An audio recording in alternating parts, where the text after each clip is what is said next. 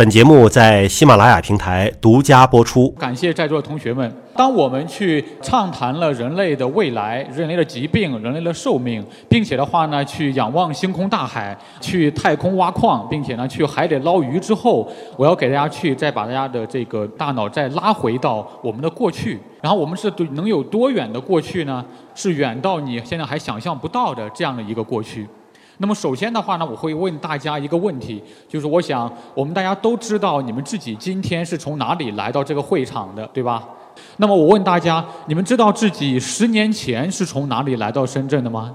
啊，有小朋友说十年前他还没有出生，对吧？OK，好。那么你们知道，我好好像大部分同学都知道自己十年前在哪里。那么你们知道你们一百年前是在哪里吗？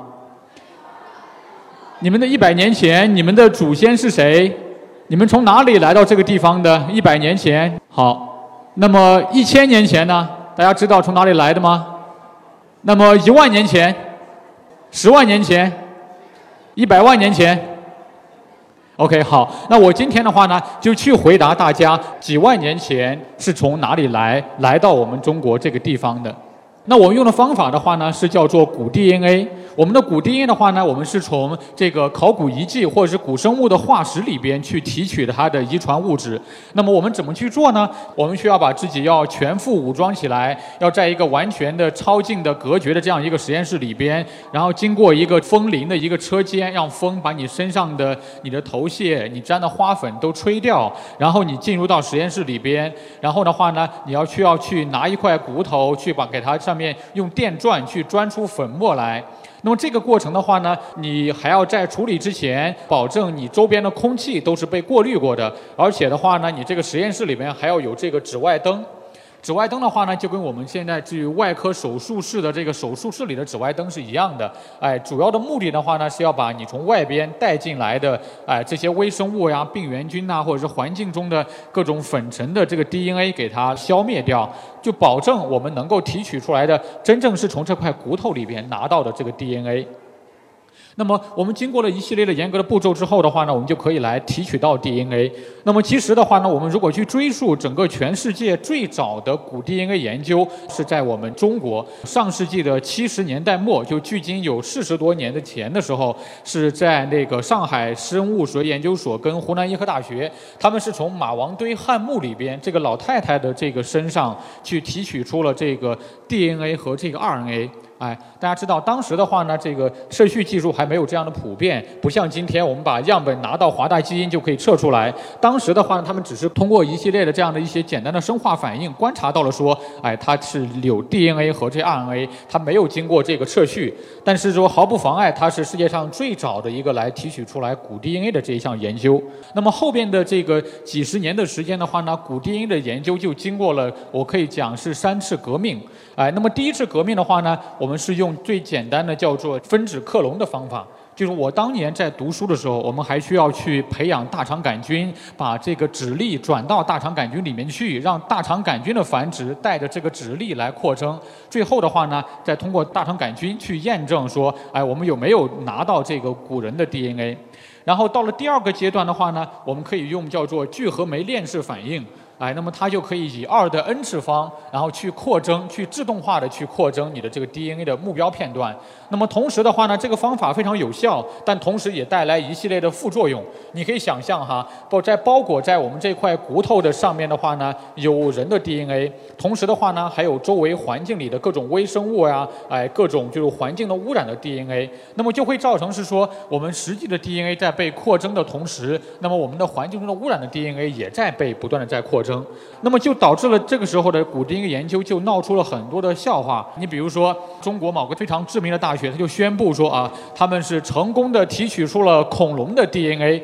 哎，并且的话呢，说是恐龙 DNA 的话呢，又是经过一系列比较之后，后来也就到了二零零零年之后才发现。这个恐龙的 DNA 的话呢，是一个污染了的一个真菌的 DNA，其实并不是真正的是恐龙的 DNA。那么古基因研究真正进入到了一个更科学性的一个时代的话呢，大约是在十年前。这个时候的话呢，也是我们这个华大基因在飞速发展的这么一个阶段，就是在有了这种二代测序技、新一代测序技术，我们不管我们是不是有环境中的污染，我们不管它是真的骨 DNA 还是假的骨 DNA，我们都拿过来进行测序。哎，我们大不了多花点钱，但是我们可以通过得到的成千上万的这样一些 DNA 的序列，能从中来判断哪些是真，哪些是假。那么这个时代的话呢，就让骨 DNA 就真正的进入到了一个更科学性、更系统性，也是更大范围的去重构人类历史这样一个阶段。那么在过去的十年的时间里边的话呢，全世界一共发表了有将近两三千个古代人的这个样本的 DNA，他们的时间是可以从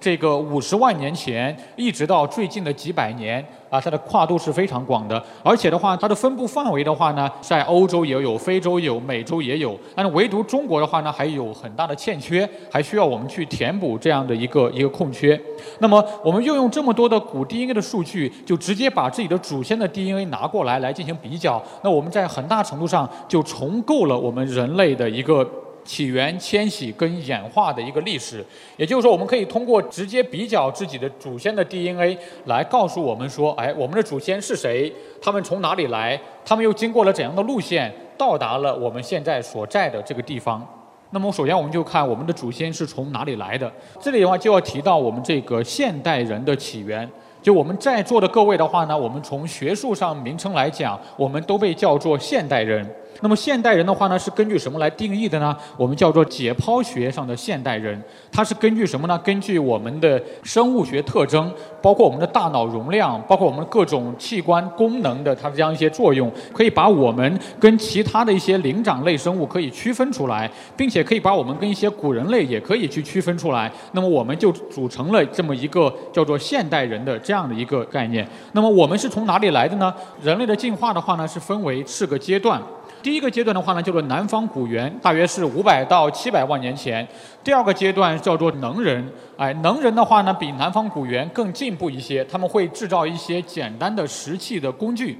第三个阶段的话呢，是进入到了两百万年左右，那么由这个能人又演化出了直立人。那么能人到直立人的一个重要的变化是，他们的大脑容量发生了突飞猛进，哎，就像是有人按了一个开关一样，让大脑容量直接是用两倍、三倍的速度来。发生了大脑容量的一个增长，直立人的话呢，他们会制造更加复杂的一些工具。由直立人到这个智人的话，就到我们的祖先，大约是发生在三十多万年前。那么在人类进化的这四个阶段中的话呢，对于前边的三个阶段，南方古猿、能人到直立人，大家没有什么疑问。那么因为在都是发生在非洲，因为非洲的话呢，有很多的这样的人类化石，并且的话呢，在时间上也是比较连续的。现在的话，争议最大的是哪个阶段呢？争议最大的是说，由直立人到我们的我们的祖先到智人，就是有智慧的人的这个阶段是在什么地方发生的？我们的祖先他们究竟是从哪里来的？那么这里的话呢，有两种学说和这种观点。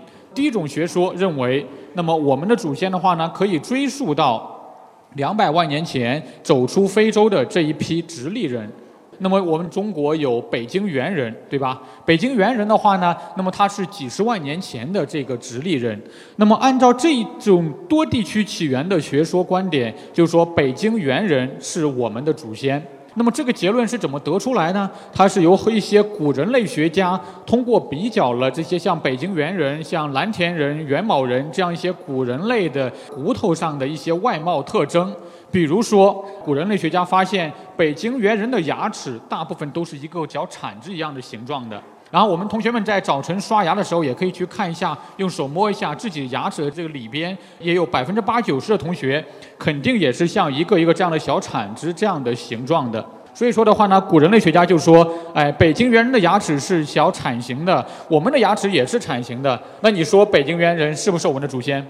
好。那么有另外一种观点呢，是说，哎，北京猿人好像不是我们的祖先，因为我们在最近的二三十年的时间里，我们发现，如果我们通过我们的 DNA 去看的话，我们的祖先是不能够追溯到两百万年的，而是只能追溯到二十到三十万年。这个非洲起源学说。那么这种学说的话呢，就认为我们的祖先不是两百万年前由非洲走出来的直立人，而是在二十到三十万年前在非洲演化出来的，由非洲的直立人变成了这个我们的智人，然后再走出非洲，替换掉了像北京猿人这样一些古老的直立人。也就中间它会出现一个被替换的这样一个过程。那么我们的祖先的话呢，可能不是北京猿人，可能跟北京猿人的话呢没有什么关系。那么这些结果的话呢，主要是来自于我们的这个 DNA 的研究。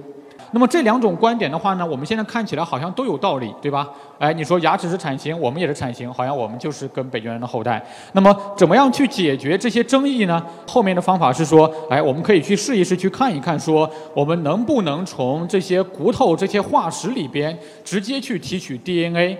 然后我们可以通过直接的去比较。如果是说我们的祖先都是从非洲来的，并且的话呢，我们是在非常短的时间内，我们可以去找说跟我们的祖先生活在同一个时代的这些人，那么他们的 DNA 能跟我们的祖先进行比较，去看他们究竟是不是我们的祖先。那么全世界有哪些古人类跟我们的祖先是生活在同一个时代呢？在我们的祖先生活在非洲的时候，在欧洲生活的是叫做尼安德特人。尼安德特人他们的特点是说，他们的脑袋比我们还要更大，他们的肌肉很粗壮，但是他们很不幸的是，他们在大约三万年前左右，他们就突然灭绝掉了。那么尼安德特人还有一个兄弟叫做丹尼索瓦人，他们是主要是分布在亚洲这一大块地方的。那么我们可以对这两个古人类来进行 DNA 测序，然后比较他们跟我们的祖先到底有没有关系。如果有关系，那说明 OK。那么我们的话呢，可能并不是都从非洲来的。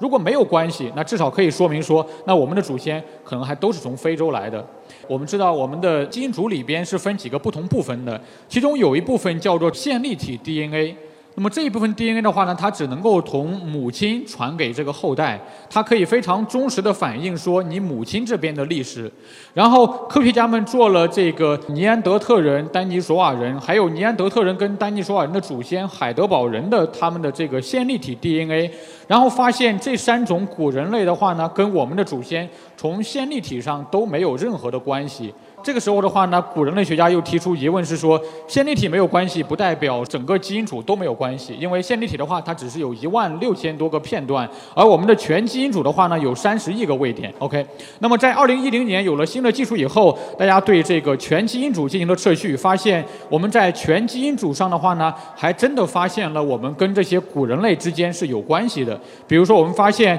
你像我们中国人，像法国人，哎，像这个东南亚的这样一些巴布亚人呐。这样一些小黑人，我们身上都带有百分之二到百分之三的这个尼安德特人的 DNA。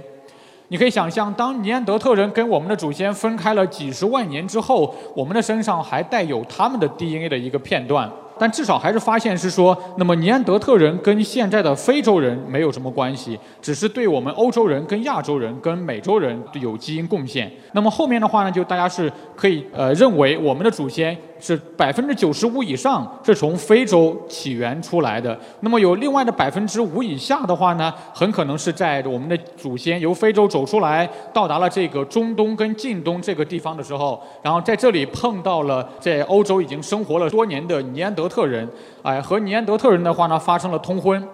可能是我们的祖先抢了尼安德特人当老婆，也可能是尼安德特人抢了我们的祖先当老婆。但是不管怎么样，他们产生了一个后代。那么这个后代的话呢，把尼安德特人的这个基因传到了我们祖先这样一个种群里边，并且的话呢，我们带着这些基因还长途跋涉。那么一部分的话呢，沿着海岸线就到达了我们的亚洲，另外一部分向西北。进入到了欧洲，就变成了现在的欧洲人。那么，像亚洲的这一批人的话呢，在走向东南亚的过程中，很可能是在中国南方或者是在东南亚这个地方，他们又碰到了尼安德特人的兄弟，叫做丹尼索瓦人。哎，和丹尼索瓦人的话呢，也发生了通婚，也发生了混血。就造成现在东南亚的有岛屿上的这些小黑人的身上都带有百分之五到百分之六的丹尼索瓦人的这个 DNA。那么这条路线的话呢，我们可以通过古人的 DNA 可以得到有效的证实。那么这个时候，我们再回过头去看说我们的祖先是谁？然后还是支持我们的这个 DNA 的证据，说我们的祖先还是大部分都是从非洲来的，只不过是我们在经过了欧洲、经过亚洲的时候，和那些古人类发生了一点混血，但这个比例是非常低的。呃，在解决了我们的祖先是谁之后，那么又有一个问题是，那么我们的祖先我跟这些古人类之间发生这种通婚，对于我们的后代有什么样的作用？你可以想象哈。当我们的基因组上面突然被插入了一个几十万年前的 DNA 片段，那么并且的话，这些片段还不知道是好还是坏，那么这是一件非常危险的事情。那么我们科学家的话呢，就把大部分的精力都投入到去找这个尼安德特人的这个混血给我们带来了什么。当然，他们带来一些很好的方面，比如说他们可以让我们更适应欧洲和亚洲的环境。我们都知道，非洲的话呢，它的紫外线肯定会不会更强，对吧？那么你进入到了亚洲，进入到了这个欧洲，那么它的纬度升高，紫外线会降低。那么这个时候的话呢，我们的祖先从非洲走出来，要适应环境，尤其是说在这些什么肤色变化呀，然后跟色素沉积啊、紫外线应答呀这样有关的一些基因上边，我们就发现好像大部分都是来自于这个尼安德特人贡献给我们的。也就是说，我们的祖先采用了一种非常省力的方法，哎，我们不需要经过自然选择，那我就非常省力的从我的这些周围的古人类这些邻居里边借一些适应环境的 DNA 片段来，那么我就可以适应这个欧洲和亚洲的环境了，哎，所以它是在帮了我们。另外的话呢，像我们这个华大基因的一项重要成果是说，我们发现这个青藏高原上的藏族人为什么能够适应高原环境呢？那是因为我刚刚提到有一个。尼安德特人的兄弟叫做丹尼索瓦人，丹尼索瓦人的话呢，给我们的这个走上青藏高原的藏族人就贡献了一个基因，叫做这个伊帕什万这么一个基因上面有一个突变位点。这个突变位点的话呢，就可以让藏族人的血红蛋白它的携带氧的能力可以得到很大的提高。那么的话，就会让他们能够适应这种高原缺氧的环境，并且能够在青藏高原上可以产生后代，可以怀孕，可以生孩子。我们如果走上高原的话呢，可能会有高原反应，但他们是不会有的。那么这也是古人类给我们的一个好处。当然，它还带给我们很多的坏处，比如说我们现在有很多的这个抑郁症啊这样的一些症状。这些症状的话呢，很可能就是呃尼安德特人这样一些古人类来带给我们的。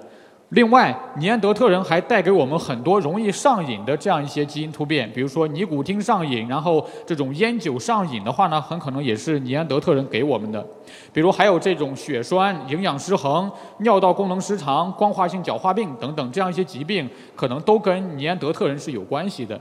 当然，我们现在看起来说这些疾病可能是有害的，但是的话呢，在我们的祖先几万年前碰到尼安德特人那个时代，那么这些基因可能还真不是有害的。我举个例子哈，你比如说这种血栓，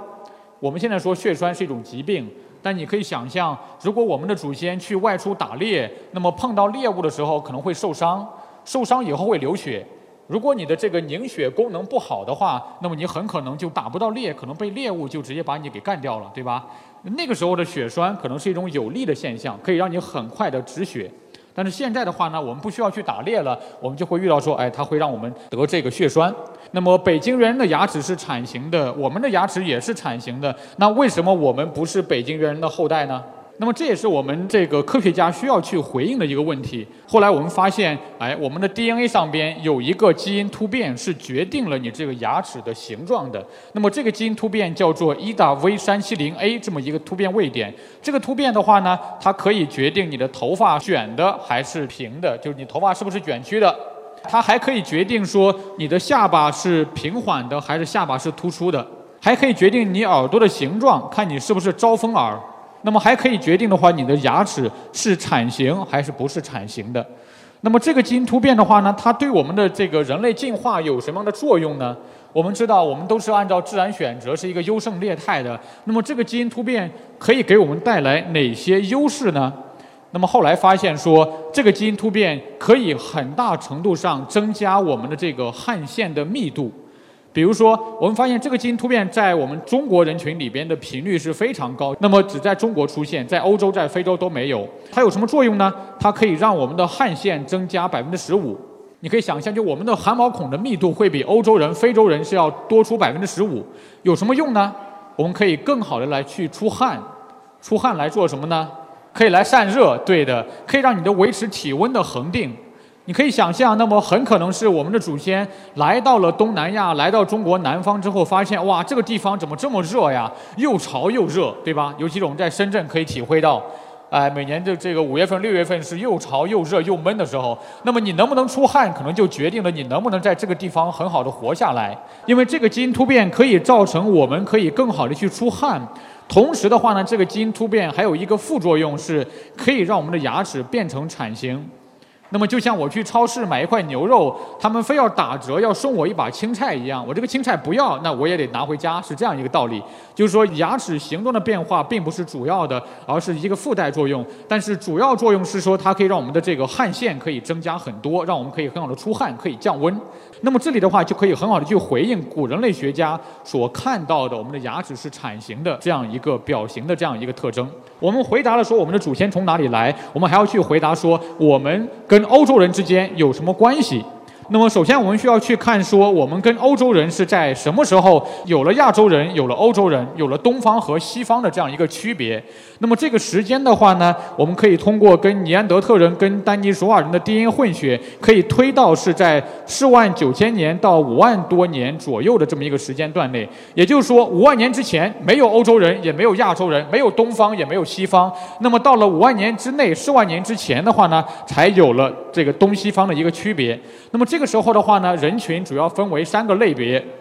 一个类别的话呢，是我们的祖先，然后的话，他在非洲走出来之后，沿着海岸线走向了亚洲，走向了东南亚。那么另外一个分支的话呢，就我们叫做古代欧亚北部人群，他走到了西伯利亚，来到了贝加尔湖旁边。那么还有另外一个人群的话呢，他来到了欧洲，变成了欧洲的采集狩猎人群，就是欧洲打猎的这么一批人。我们把时间框架再拉回到一万年以内，这个时候的话呢，全世界发生了一件很重大的事情，就是说我们原来只会打猎，后来我们发现，哎，我们也可以去种粮食。哎，像我们现在吃的什么这个大米饭，这个水稻，其实的话呢，就是在一万年以内，在这个长江流域由我们这个祖先来驯化出来的。那么那个时候的话呢，全世界最早出现农业是在安纳托利亚这个地方，就在我标红色这块地方，就是说两河流域。当他有了农业以后，当人们吃饱饭了，他们就开始去娶老婆、生孩子，生很多孩子，就会出现一个人群的扩张。然后这些人的话呢，就由安纳托利亚就来到了欧洲。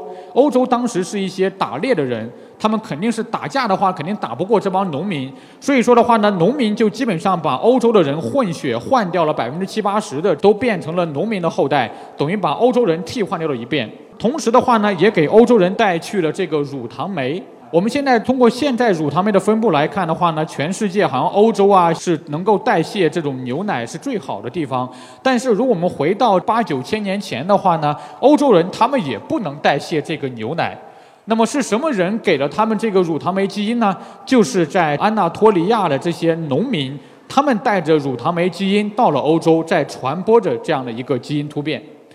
那么我们把时间框再拉到六千年到七千年前，这个时候的话呢，欧洲人又发生了一个翻天覆地的变化。原因是说，在这个欧亚草原上边，就里海和黑海的北边，欧亚草原上崛起了一波游牧人群。游牧人群的话呢，他们是非常厉害，厉害在什么地方呢？那么他们从蒙古高原上面借来了马，就驯化了马匹，并且他们还发明了轮子，还有了车。你可以想象，他们把轮子放在车上，并且再架上一匹马的话，他们的战斗能力就非常强了。那么这批人的话呢，他们横冲直撞进入到了欧洲，那么把欧洲人又换血，又换掉了将近一半的欧洲人的这样一个血缘。那么都变成了欧洲人，有一半都是他们的后代。他们的话呢，还向东南进入到了这个南亚，进入到了印度。我们印度史诗里面提到说，这种骑着高头大马的这样的白人，其实或者叫雅利安人，其实就是当时的草原上的这些游牧人群。他们也进入到了这个印度，也对现在的印度人群有很大的基因贡献。同时，他们还向这个东边来到了阿尔泰山，也就是说新疆外边就是阿尔泰山。然后在阿尔泰山的话呢，又对于扎尔泰山和新疆的一部分人群也有着这样的基因贡献。同时，他们非常厉害的是说，他们还在传播着语言和文化。我们知道，现在上全世界最大的一个语言语系叫做印欧语系，像我们学的英语就属于这个印欧语系。那么印欧语系是由什么人来传播的呢？那么很可能就是这些骑着马的游牧人群。哎，因为我们发现这个我们现在印欧语里面的话，像保留着跟车子有关的同源的词汇，像车轴啊、恶锯杆呐、轮子啊等等，很可能就是受到这批游牧人群的影响。到这是欧洲这边的故事。那么再看我们的祖先，那么他们在四万多年前，然后跟欧洲人分开，就开始走向了我们的这个亚洲。走向亚洲之后的话呢，那么经过了几万年的时间，也是在打猎。那么后边的话呢，进入到一万年，就形成了叫做农业人群。一部分的话呢，来到了黄河。河流域，另外一部分在这个长江流域。那么经过了农业的发展，那么他们出现了非常大规模的一个人群的扩张。什么叫人群扩张？就是说他们可以产生了很多的后代，后代再产生出更多的后代，因为他们可以吃饱饭了。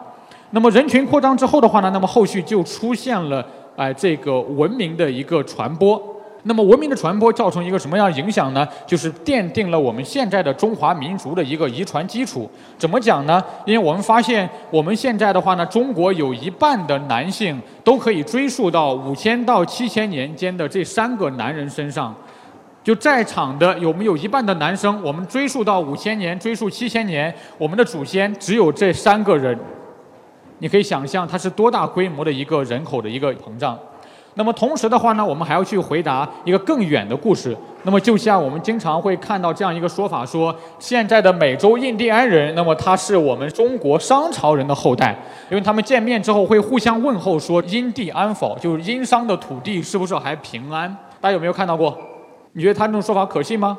那么我还真有很多人会把这个故事会当成是一个科学的事实，但是后来的话呢，我们发现我们前面提到说，我们有这么三波人群，一波到欧洲，一波成了我们的祖先，还有一波人群的话呢，他是来到了这个贝加尔湖旁边。来到了西伯利亚，然后正是这一批人群，他们贡献了百分之四十的 DNA，我们汉族的祖先贡献了百分之六十的 DNA，然后两者混合之后，跨过了白令海峡，到了美洲，才变成了美洲的这个印第安人。那么这件事情是发生在一点五万年到两万年之间，这个时候，然后跟中国的三千多年前的商朝是没有任何关系的。然后我们会看到很多的民科，它会根据这个发音。会根据汉字的形状等等，会有很多的说法。比如说，说现在有一批这个湖南的学者就说，全世界人类都是来自于湖南的，这个英语也是起源于这湖南的等等。那么这些方法的话呢，都是一些可能是经不起考证的一些这样的非常混乱的逻辑的一个推理。